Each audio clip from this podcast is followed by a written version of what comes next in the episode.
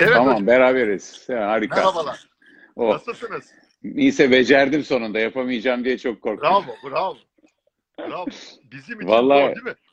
Valla yani şey, Ay'a gitmekten daha zor geliyor bana böyle işler. Bana hani şuraya git, o bir kilometredeki bakkaldan koşa koşa ekmek al gel deseler daha kolayıma gidecek yani. Bak hocam, çok güzel bir şey söylediniz. Tabii bütün katılımcılara merhaba diyorum. Zamanla daha da artacaktır. Ay'a gitmekten daha zor dediniz. Peki 20 Temmuz 1969, yani insanın Ay'a ilk adım attığı o gün siz neredeydiniz? Dünyada mıydınız? Dünyadaydım. Hatta onu nasıl 10 yaşındaydım. Daha yeni sünnet olmuştum. Oh. Oo, büyük trajedi. Çok net hatırlıyorum yani. İzmir Amerikan Kültür Derneği vardır. O evet, zaman böyle kursların vesaire yapıldı Efes Otel'in arkasında. Evet. Orada İzmir Amerikan Kültür Derneği'nde canlı yayını, hayatımdaki ilk canlı yayında o inişi nakden seyretmiştim. Canlı seyrettiniz. Siz çok şanslısınız. İzmir'deki NATO Amerikan üssünün Türkiye'ye tek faydası, yani öyle diyebiliriz. Bu da güzel. Ben sizin kadar şanslı değildim. 7 yaşındaydım. Trabzon'daydım ve tabii Trabzon'da 1969 yılında televizyon yoktu. Ama tabii, o gece böyle odamın penceresinden hep Ay'a bakmıştım, biliyor musunuz? Ya orada bir insan var ve çok heyecanlanmıştım. Biz çok şanslı bir kuşağız aslında. Aynen öyle. Bence hayal gücümüzle seyretmiş olmak daha da ilham verici. Şimdi bile olayın aslında boyutunu, bu arada biliyorsunuz bu Ay'a gitmekle ilgili program başlarken ben hani bilimin insan hayatındaki yerinin önemini gösteren bir dergiyle beraber olduğumuz için mutluluğumuzdan bahsettim. Hala insanların işte Ay'a gitmemişler de orada senaryo yapmışlar da buna inananlar var yani. Dünyanın yani, düz olduğuna inananlar yanlış gibi. Yanlış sanmıyorsam 5 kere gidildi değil mi? 9 astronot. Evet, bıktım millet gitmekten yani. Evet, yani bir kere de değil, üstelik yani bir kere de gidilmedi. Yani öyle bir, yani ne yazık ki bunu söyleyenler var. Bizim ülkemizde de var. Buna ciddi olarak inananlar var. Ayak bizim ülkeden de var. Ve yani evet, gitmediler numara. Evet, Apollo 11'in o ilk gidişin yalan olduğunu ortaya koymak için böyle abuk sabuk teoriler ortaya atıyorlar. İyi güzel de ya 9 astronot gitti ya, 8 astronot daha var, 7 kişi daha, çünkü 2 kişi yürümüştü. Buzz Aldrin, Neil Armstrong 7 astronot daha sonra gitti. Niye onların tezlerini çürütmüyorsunuz? Sadece şeye saldırıyorlar. Apollo 11'e. Evet, ya da yani en azından biz yollayalım yani, buna inanmıyorsak yollamanın yollarını bulmaya kafa yormak daha iyi. Bravo, çok doğrusunuz. Çok çok haklısınız sevgili hocam. Kafa Çocuk ve Bilim dergisi değil mi? Evet, Kafa Çocuk ve Bilim. Evet. Katkıcısı olduğumuz dergi. Orada İstanbul Oyuncak Müzesi'nin yazıları var. Sevgili Başak 55 yazıyor onları. Dublin'den yazıyor.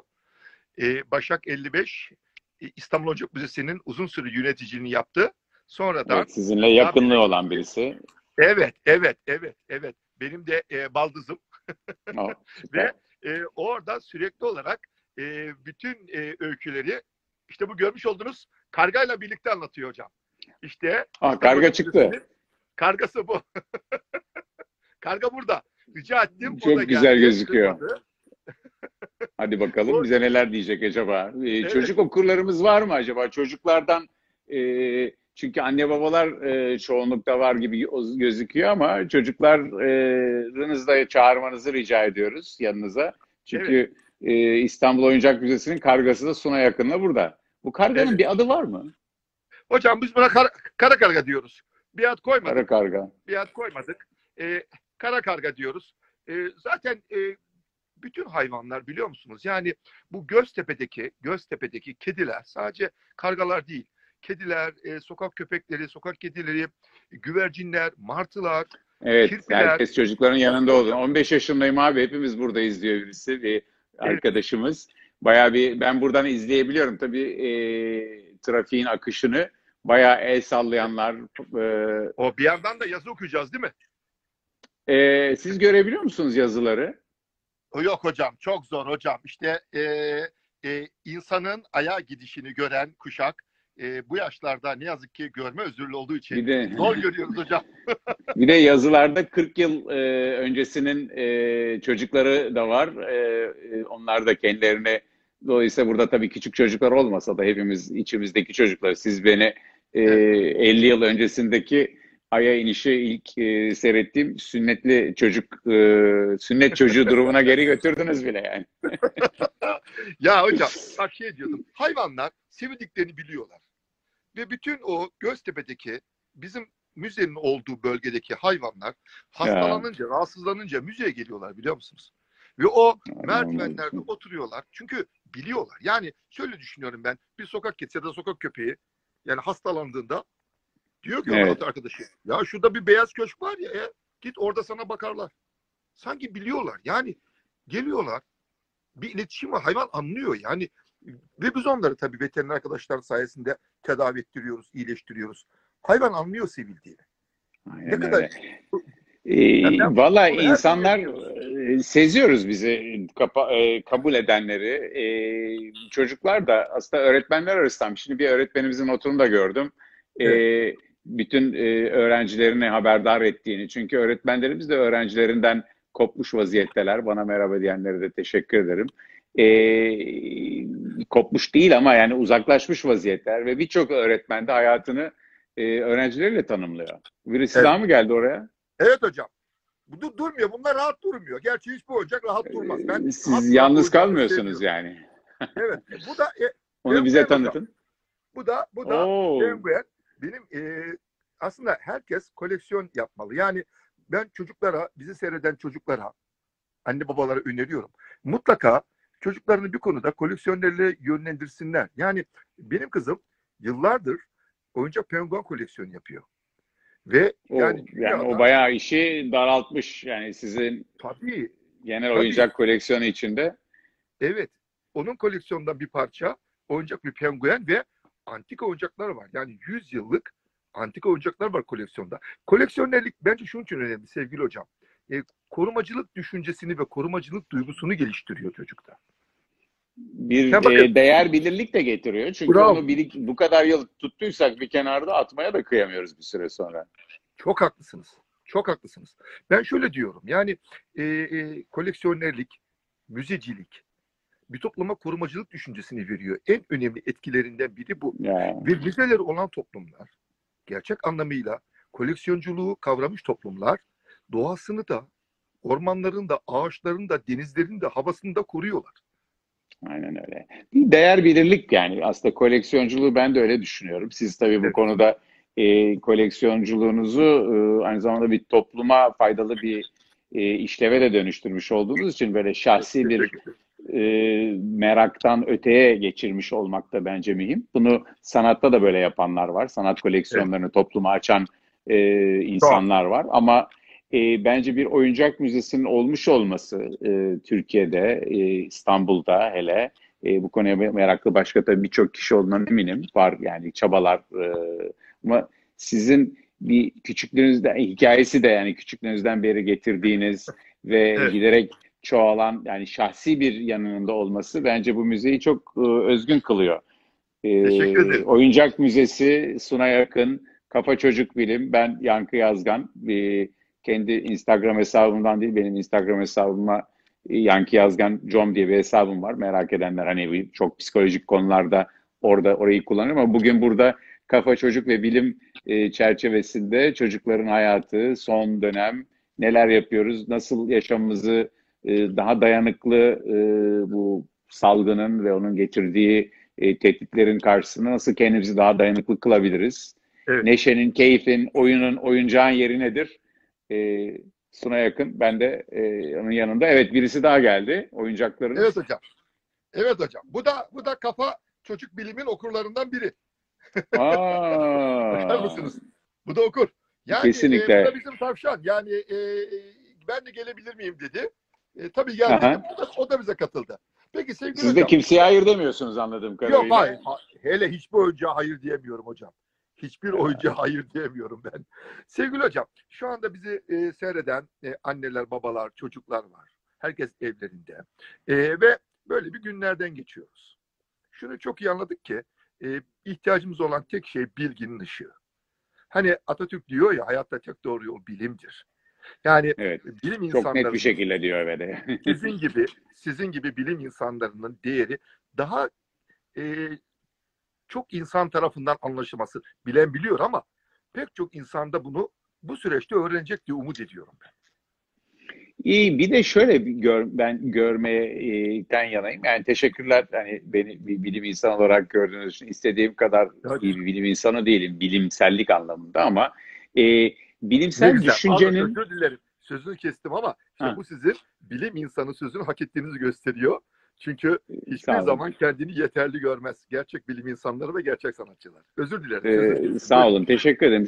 Şu bakımdan önemli. Bilimin sadece bilim insanlarına sınırlı kalmaması gerektiğine inananlardanım. Yani bilimsel düşünüş mesela sizi aslında koleksiyonculuk da sistematik düşünce, nesnelerin birbiriyle ilişkisini kavrayabilme, yaşamın akışı içerisindeki olayların birbirini nasıl etkilediğini görebilme gibi becerileri içeren bir alan. Yani aslında siz tasnif yaptığınızda, müzenizde, oyuncaklarınızla ilgili bunları gruplandırdığınızda bir bilim adamının, örneğin kimyadaki periyodik tabloyu yapan kişinin yaptığından çok farklı bir şey yapmıyorsunuz. Çünkü bilimsel düşünüş bir gerçeği arama çabası ve o gerçeği ararken de sizin bize biraz önce de vurguladığınız gibi yanılabileceğini, yanılabilme payının her zaman olduğunu unutmamak, kendi fikrine çok fazla inanmamak üzerine kurulu bir şey. Bu insana çok ters geliyor çünkü kendi fikrimizin doğru çıkmasını istiyoruz.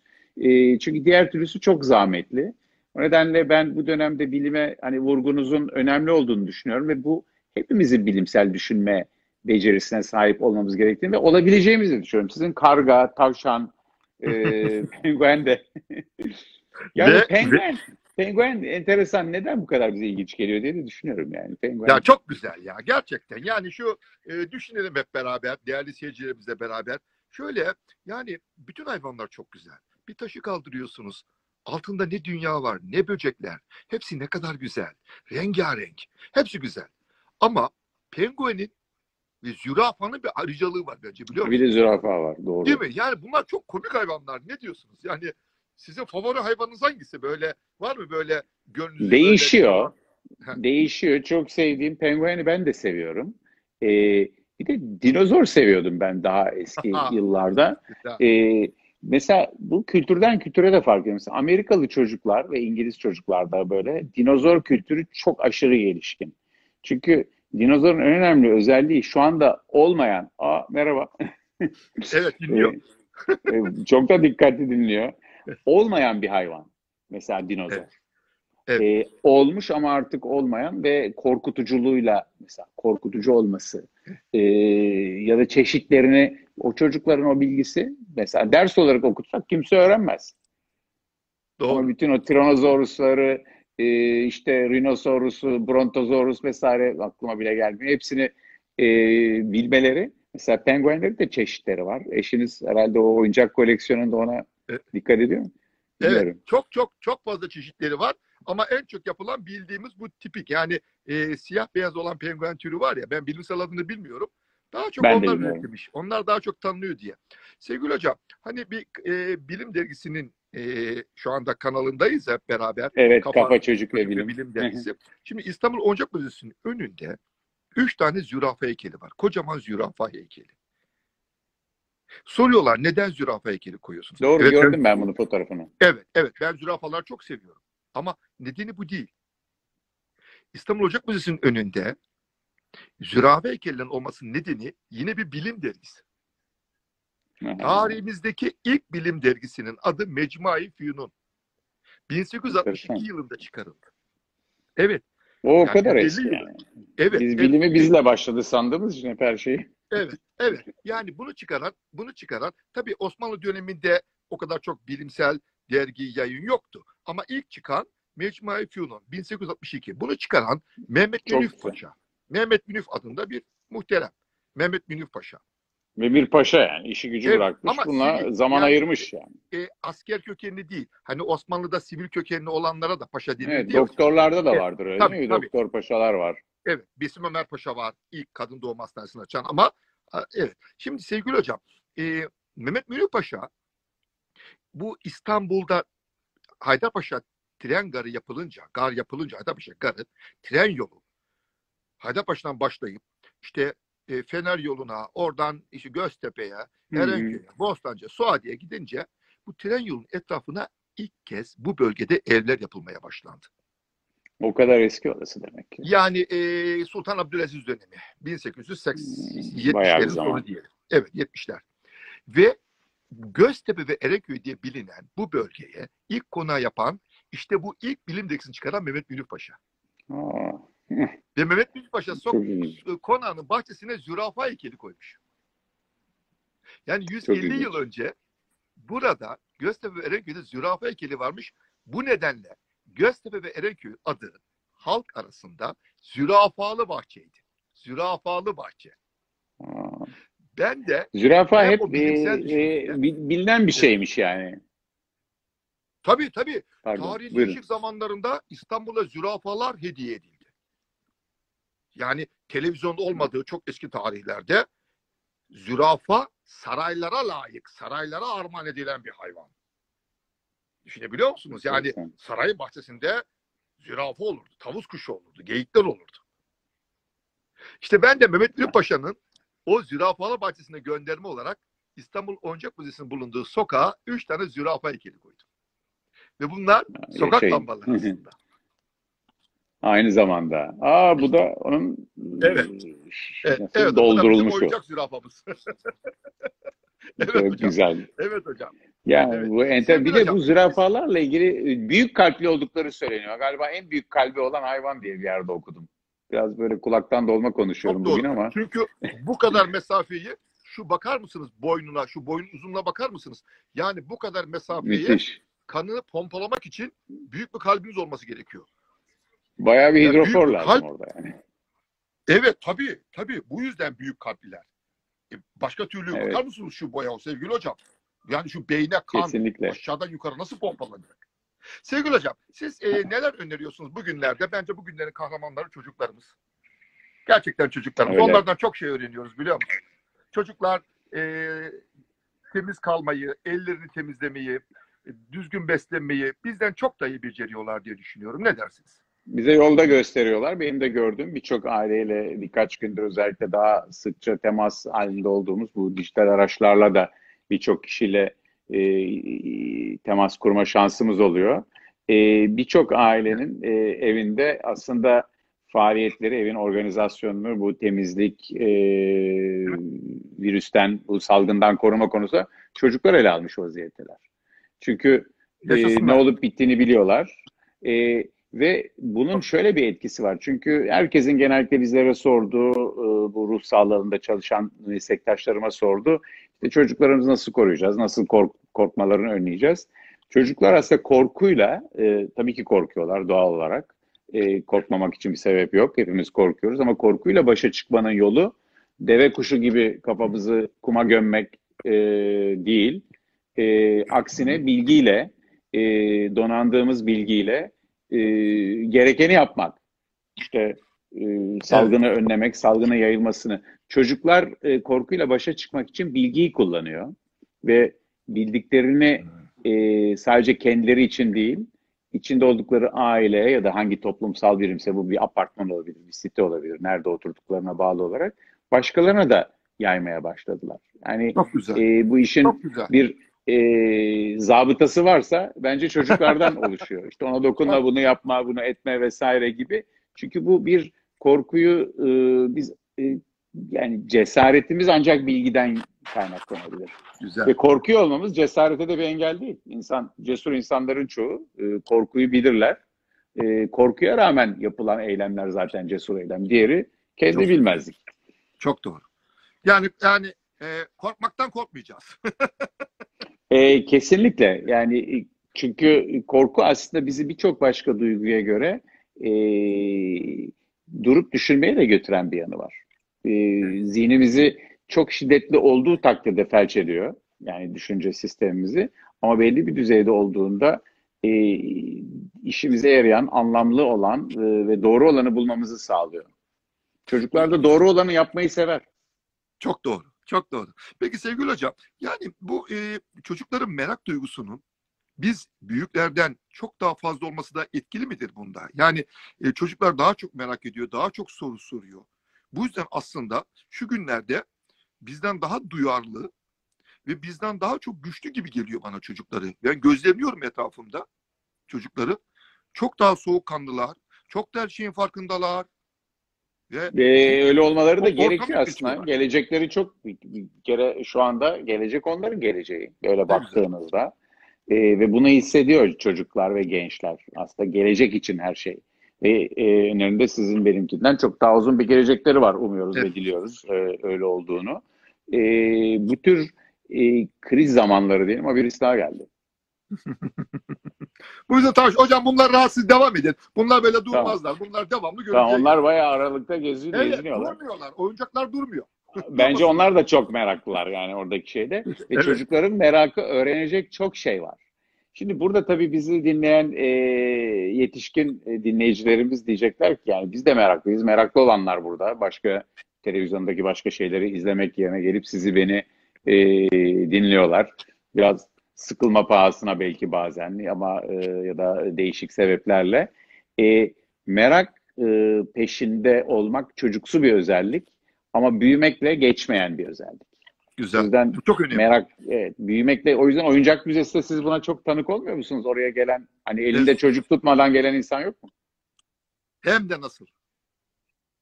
Hani bence çok önemli bir yanı olduğunu düşünüyorum. Yani oyuncak müzesi fikri, yani oyunla ilgili Luna Parklar ya da bu bir takım eğlence parklarında da gidin bakın en çok eğlenenler aslında çocukluğunu çoktan geride bırakmış. Çocukken de bunları yaşamış kişiler. Evet, en çok ben. Öyle mi? Vallahi o yüzden çocukların halinden anlıyorsunuz bence. Sizin gördüğünüz neler oldu? Sizin tarafta, sizin mahallede, etrafta duyduklarınız. Sevgili hocam, tabii biz İstanbul Oyuncak Müzesi'ni yani ilk toplum sağlığını önemseyip ilk kapanan kurumlardan biriyiz. Henüz daha bu kadar çok anlaşılmamışken salgının boyutu.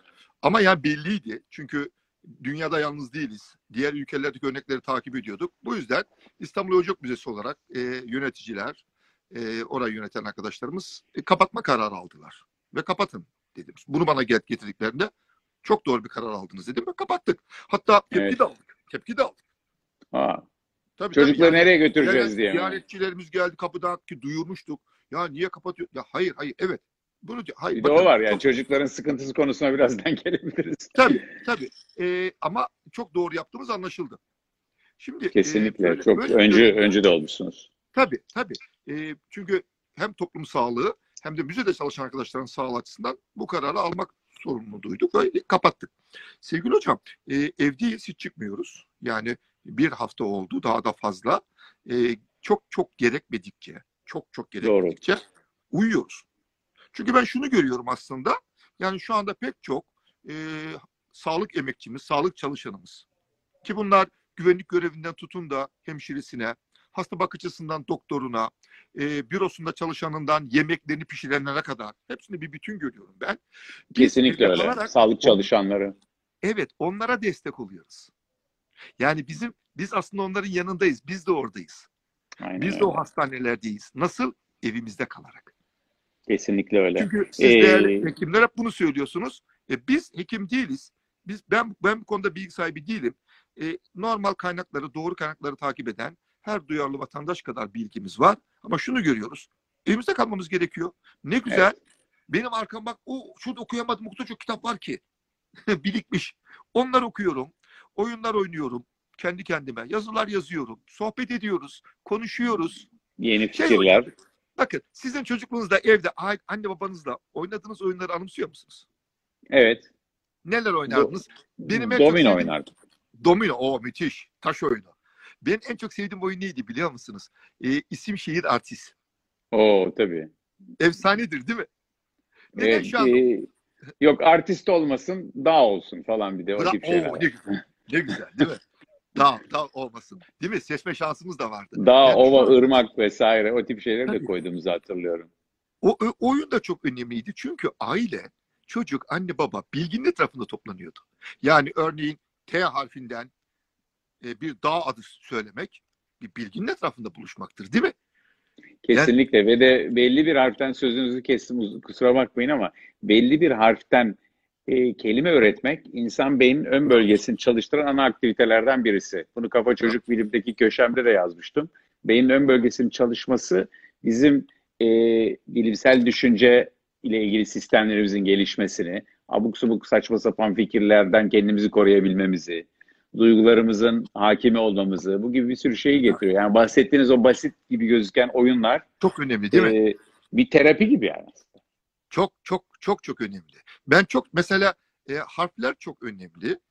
Yani neden bir sesli harflerden birini kullanmadan neden metinler yazmayalım? Örneğin E harfini hiç kullanmadan yazın bakalım ne yazacaksınız hadi.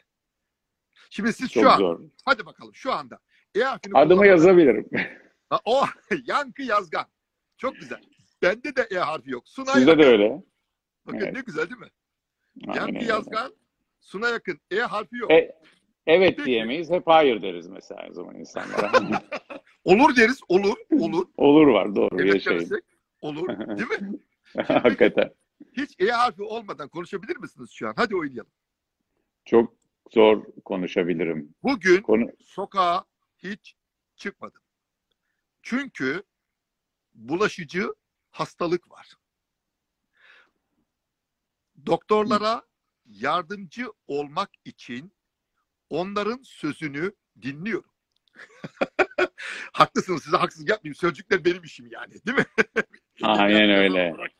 Kesinlikle öyle. Sözcüklerin hokkabazı mı? Hokkabazı olumlu anlamda söylüyorum. Yani cambazı mı diyelim. Hokkabazları çok severim hocam. Bak bende ne var? Hokkabaz dedin ya karşımda bakayım duruyor. Bakar mısın? Aha, hokkabaz şapkası galiba. Şapka, hokkabaz şapkası. Ha? Ve güzelmiş. Hokkabazlar şapkadan ne çıkarırlar? Tavşan değil mi? Tavşan diyor. Evet, E harfi söylemeyeceğiz. Üzerinden konuştuk. Bu da yine kendimizi tutmak. Bakın, bir harfi söylememek için ya da onun olmadığı kelimeleri seçmek için o harfler aslında söylemeyelim dedikçe aklımıza gelir. Yapma denenin, hani çocukların aklına çok kolayca gelmesinde olduğu gibi. Yapma diyorsanız bir çocuk ona yap demek aslında o. Bizim de zihnimiz çünkü çocuksu zihin ömür boyu devam ettiği için çocuksu zihnimiz o harfleri tutmaya çalışır. Bir şekilde söylemeye çalışır.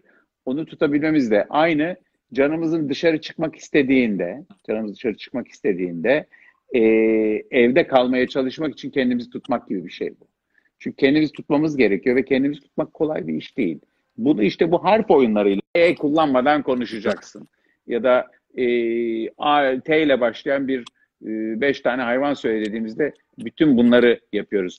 Okurların bir kısmı Sağlık Bakanı'nın açıklamalarını biz dinlemeye gidiyoruz dedi dinleyicilerin. Bence onu bence haberlerde de dinleyebilirler yani. Evet yani birazdan Twitter'dan açıklama çok önemli açıklamalar çünkü bu konuda otoriteler tarafından bilgilendirilmek önemli. Doğru bilgilendirildiğinize inanabilmek, güvenebilmek önemli. Sağlık Bakanı'nın aynı zamanda bir hekim, bir meslektaşımız. Onun açıklamalarının merakla hepimiz takip ediyoruz. Günün özetini dinlemek. Burada çok önemli olan şeylerden birisi, ne yazık ki bu açıklamalar epey bir zaman devam edecek.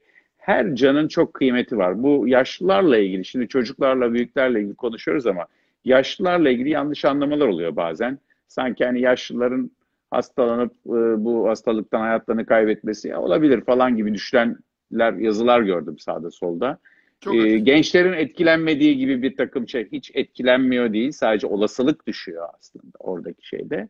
Bu da bir parça bilime güvenmek, inanmakla ilgili. Çünkü bu mücadele iyi bir şekilde verilebilirse, örneğin Güney Kore'de çok güzel bir mücadele oldu, biz de benzerini yapabiliriz.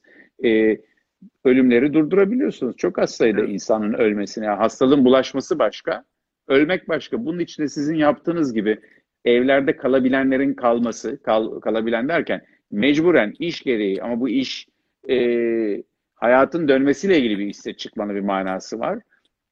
Kalmanın salgını yavaşlatıcı etkisine ihtiyacımız var. Tabii birçok kişi diyecek ki ya biz işte ekmek paramızı nasıl kazanacağız, vergilerimizi, faturalarımızı nasıl ödeyeceğiz? Sanırım o konuda da devletimizin bu konuda bir desteğine, toplumun ihtiyacı var. Evet, bence ellerini çabuk tutmaları gerekiyor bu konuda gerçekten sevgili hocam. Çünkü biz sokağa çıkmıyoruz. En azından şunu söyleyeyim. Ve tabii bizim sokağımızdaki marketten alışveriş yapıyoruz. Her gün kapıya geliyor o güzel insanlar, o emekçiler. Evet. Ve onlar çalışmak zorunda. Tabii marketler rafları dizenler. Yani, bugün gördüm daha birisi dedi ki ben bu markette bu rafları biz dizmesek siz nasıl bulacaksınız diyor. Çok doğru, çok doğru. Ama o güzel insanların da hayatlarını güvence altında hissetmeleri gerekir. Bu yüzden bir an önce bu açıklama gerekiyor. Yani Sayın Sağlık Bakanımız açıklamaları yapıyor. Güzel, yapsın, yapacak da. Zaten artık günümüzün şansı şu anda içinde bulunduğumuz kutu, sosyal medya. Evet. Pek çok yerden bilgi alıyoruz. Yanlış bilgi de var tabii. Ama en azından evet, yanıltıcı kaynaklardan var. Ama dikkatli olan, temkinli giden, mayına basmadan yürümesini bilen doğru bilgiyi ediniyor sevgili hocam. Yani artık yani 30 yıl önceki gibi tek kanal, tek televizyon yok. Bugün biz biliyoruz, görüyoruz. Kesinlikle öyle. Olduğunu. Ama işte o sözünü ettiğimiz insanların hayatını güvence altında hissedecek açıklamayı yapması gereken Sağlık Bakanı değil. Yani asıl konuşması gerekenler şu ana kadar bence tabii, siyasi otoritenin en üst düzeyleri. Evet, güvenlikte hissedici konuşmayı geciktirmeden bir önce yapmaları gerektiğine inanıyorum. Evet, çünkü geçim endişesi vesaire de bunlar tartışılmaz konular. Diğer yandan salgın ve hastalıkların verdiği zarar yani bizim hayatımızı sürdürebilmemiz önemli. Hayatta kalabilmemiz önemli. Ama toplumu rahatlatıcı mesajların geçim endişesini ortadan kaldırıcı. Örneğin Fransa'da, Almanya'da yapılana benzer bu tip şeylere ihtiyaç var. Yoksa aksi takdirde vatandaş biz evde kaldık dediğimizde ben kalamam, nasıl kalayım dediğini. Ankara'da enteresan bir uygulama duydum. Bu kağıt toplayıcılarla ilgili evet. Kağıt toplayıcıların barınmasını sağlayacak düzenlemeler yapmış Büyükşehir Belediyesi. Bravo. Onlara Bravo. Belli. Çünkü bu tip şeylere ihtiyacımız var. Kesinlikle, kesinlikle. Hepimizin, bizim de kendimizde, evimizde. Yani şu anda biz evde kalabiliyoruz ve hayatımızı idame ettirebiliyoruz. Ama ben biliyorum ki bunu yapamayanlar da var. Şimdi bunun vicdan azabı çok büyük benim ruh halimi bozuyor hocam. Yani aynen öyle. Diyor. O yüzden evde kal derken insan o tedirginliği kalamayacak durumda olanları da tabii, düşünüyor insan. Tabii yani bu düşünmemiz gerekiyor. Bu konuda topluma güven verecek olan açıklamalar aslında bizim de ruh sağlığımızı korumamıza yardımcı olacak. Yanlış mı düşünüyorum? Şöyle güvenlik hissi sadece kendi güvenliğimiz değil, toplumdaki diğer insanların güvenliğiyle ancak pekişiyor. Çünkü bizim kendimizi güvende hissediyor olmamızla iş bitmiyor. Bu mutluluk gibi. Hani mutluluk toplumda paylaşılmayan bir durum varsa yani sizin kendinizi mutlu hissetmeniz için bayağı anormal olmanız gerekiyor açıkçası. Çok doğru, çok doğru. Şimdi güvende hissine ihtiyacımız var, bilgiye ihtiyacımız var. Dayanışmanın çok önemli olduğu bir dönem. Buna ait çok güzel örnekleri görüyoruz. İnsanlar bir araya gelip ihtiyacı olanlara nasıl yardım edeceklerine dair dayanışma ağlarını oluşturmuş durumdalar. Biz hekimler arasında benzer dayanışmaları var. Çünkü hekimler ve diğer sağlık çalışanları kim, nerede, ne oluyor, başına ne geliyor? Bu tabii toplumun kendi içindeki bu dayanışma ağlarının örneğini aslında 1999 depreminde de görmüştük. Yok, yok. Çok güzeldi ama değil mi? Ya, acılı günlerde bir hani istedikleri içine kum tanesi girer, canı yanar. Onu atamadığı için inciye dönüştürür ya, o 90 depremin acılı günlerinde o dayanışma bize bir güzellik, bir millet olma bilinci kattı. Evet, yine aynı o günlerden geçiyoruz. Ben bilincin bir şekilde devam ettiğini hissediyorum. Olan bitenden o dönemde hepimiz daha genç, daha belki aktiftik. Şimdi de buna benzeyen o dönemde çocuk olan insanların başta gençler olmak üzere bunu gerçekleştirmekte olduğunu görmek moral verici oluyor. Oradaki şeyde. O nedenle iyi beklentiler içindeyiz. Zor zamanlardayız. Umutsuzluğa kapılacak bir noktada olmadığımız kesin. Evet. Ama bunu dediğiniz gibi bize güven verecek, geleceğimizle ilgili yaşam endişemizi ortadan kaldıracak bilgi ve mesajlara ihtiyacımız var. Dayanışma ve doğru bilgi bizi düze çıkaracak gibi gözüküyor. Ama bunun için de salgının yavaşlaması gerekiyor. Kimseyi feda etmemek. Yani ben her bir canın, hiçbir kimse feda edilebilir bir can değil. Kargada aynı fikirde de herhalde. Evet hocam, evet. O da sizi merakla dinliyor. O da sizi merakla dinliyor sevgili hocam. Kargalar çok zeki hayvanlar. İnsandan sonra aklını en iyi kullanan canlı karga olduğunu biliyorum ben. Öyle diye ben de okudum. Güvercinler ve kargalarla çok fazla psikoloji deneyi de yapılır. Evet. Özellikle. Hatta bu sağlaklık, solaklık konusundaki deneylerde kullanılıyorlar. Bir de ben şey dedim, siz de belki biliyorsunuzdur. Kafka, yazar Kafka'nın adı Çekçe'de Kafka karga demektir. Karga demektir. Çok doğru. Evet. Yani evet. Bayağı bir karga. İyi göstergeler yani oradaki. Kargayı ben de seviyorum. Çok güzel. Çok güzel. Ne dersiniz? Yavaş yavaş duralım mı? Yavaş yavaş duralım. Tabii ben size... Başka bir buluşmada Kafa Çocuk ve Bilim nasıl bizi tekrar bir araya getirecek diye düşünüyorum. Size bir sürpriz yapayım mı? Bakayım hatırlayacak mısınız? Hazır mısınız? Hazırım. Aa, tabii ki Doğan Kardeş. Doğan Kardeş değil mi? Bir dönemin en önemli... Bununla büyüdük yani. Değil mi? Şu andaki çocuklarımız Kafa Çocuk ve Bilim dergisiyle büyüyorsa biz de Doğan Kardeş'i bildik değil mi sevgili hocam? Kesinlikle. O boyutu da hatırlıyorum. En arka sayfadaki çizgi roman. Çizgi romanlar. Evet. Evet. Bu tip de bunların modası geçmiyor aslında. İhtiyacımız devam ediyor. Sadece başka şekillerde. Yani, bir de ödüllü kitap bulmacaları vesaire olurdu. Onu hatırlıyorum ben. Evet. Yani dergiler ölmez değil mi sevgili hocam? Yani kesinlikle. Dergiler çok önemli. Her ay bir dergiyi almak, onun heyecanını hissetmek, az kaldı yeni sayısı çıktı mı?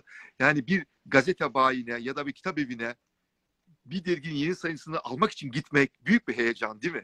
Yani çocuklar ama oradaki o heyecan, o bekleme heyecanı, o bekleme, evet. Güzel bir şeyin beklemesi. Şu anda hepimiz aslında güzel şeylerin beklentisi içindeyiz. Bu kötü günlerin biteceği zaman için beklentisi içindeyiz ve onun için uğraşıyoruz. Bir korkuyoruz. Bir yandan cesaretimizi toplamaya çalışıyoruz. Güven verecek sinyallere ihtiyacımız var. Dostlarımızla, yakınlarımızla, tanımadığımız, şu anda burada 1000 küsur insanla biz bir araya geldik. Tanımadığımız insanlarla bir aradalık paylaştık. Dürüstçe aklımıza geleni söyledik, ortaya koyduk. Şeyin bu tabii bugünden hatırlanacak olan, siz hani geçmişle ilgili hatıraları çok güzel dile getirttiniz. Bugünden hatırlanacak olanların ne olduğuna da bakmak gerekiyor. Çünkü bugünden hatırlanacak olan, geleceğe kalacak olanlar nedir? Bu Amerikalı kadın ozan, siyah ozan Maya Angelou'nun bir sözü var. İnsanlar ne söylediklerinizi hatırlamayacaklar. İnsanlar onlara ne yaptığınızı da hatırlamayacaklar. Ama insanlar onlara ne hissettirdiğinizi hiç unutmayacaklar. Çok güzel. Duygular unutulmuyor çünkü bu dönemde bizde kalacak güzel, sıcak, bütün bu korku atmosferin içinde bize ne kalsın? Sevgi, dayanışma, güvenlik, barış, bunlar kalsın. Bunun için ne yapabiliriz diye düşünüyorum. Çok haklısınız. Ben hep diyorum sevgili hocam, bir milletin zenginliği hisse senetlerinde değil, hissi senetlerindedir. Bu sözümüzü hemen şuraya yazıyorum vallahi. Değil mi? Ve hissi senetlerimiz sizin gibi güzel bilim insanlarımızla bugün de daha da çok değer kazanacak, kazanıyorlar.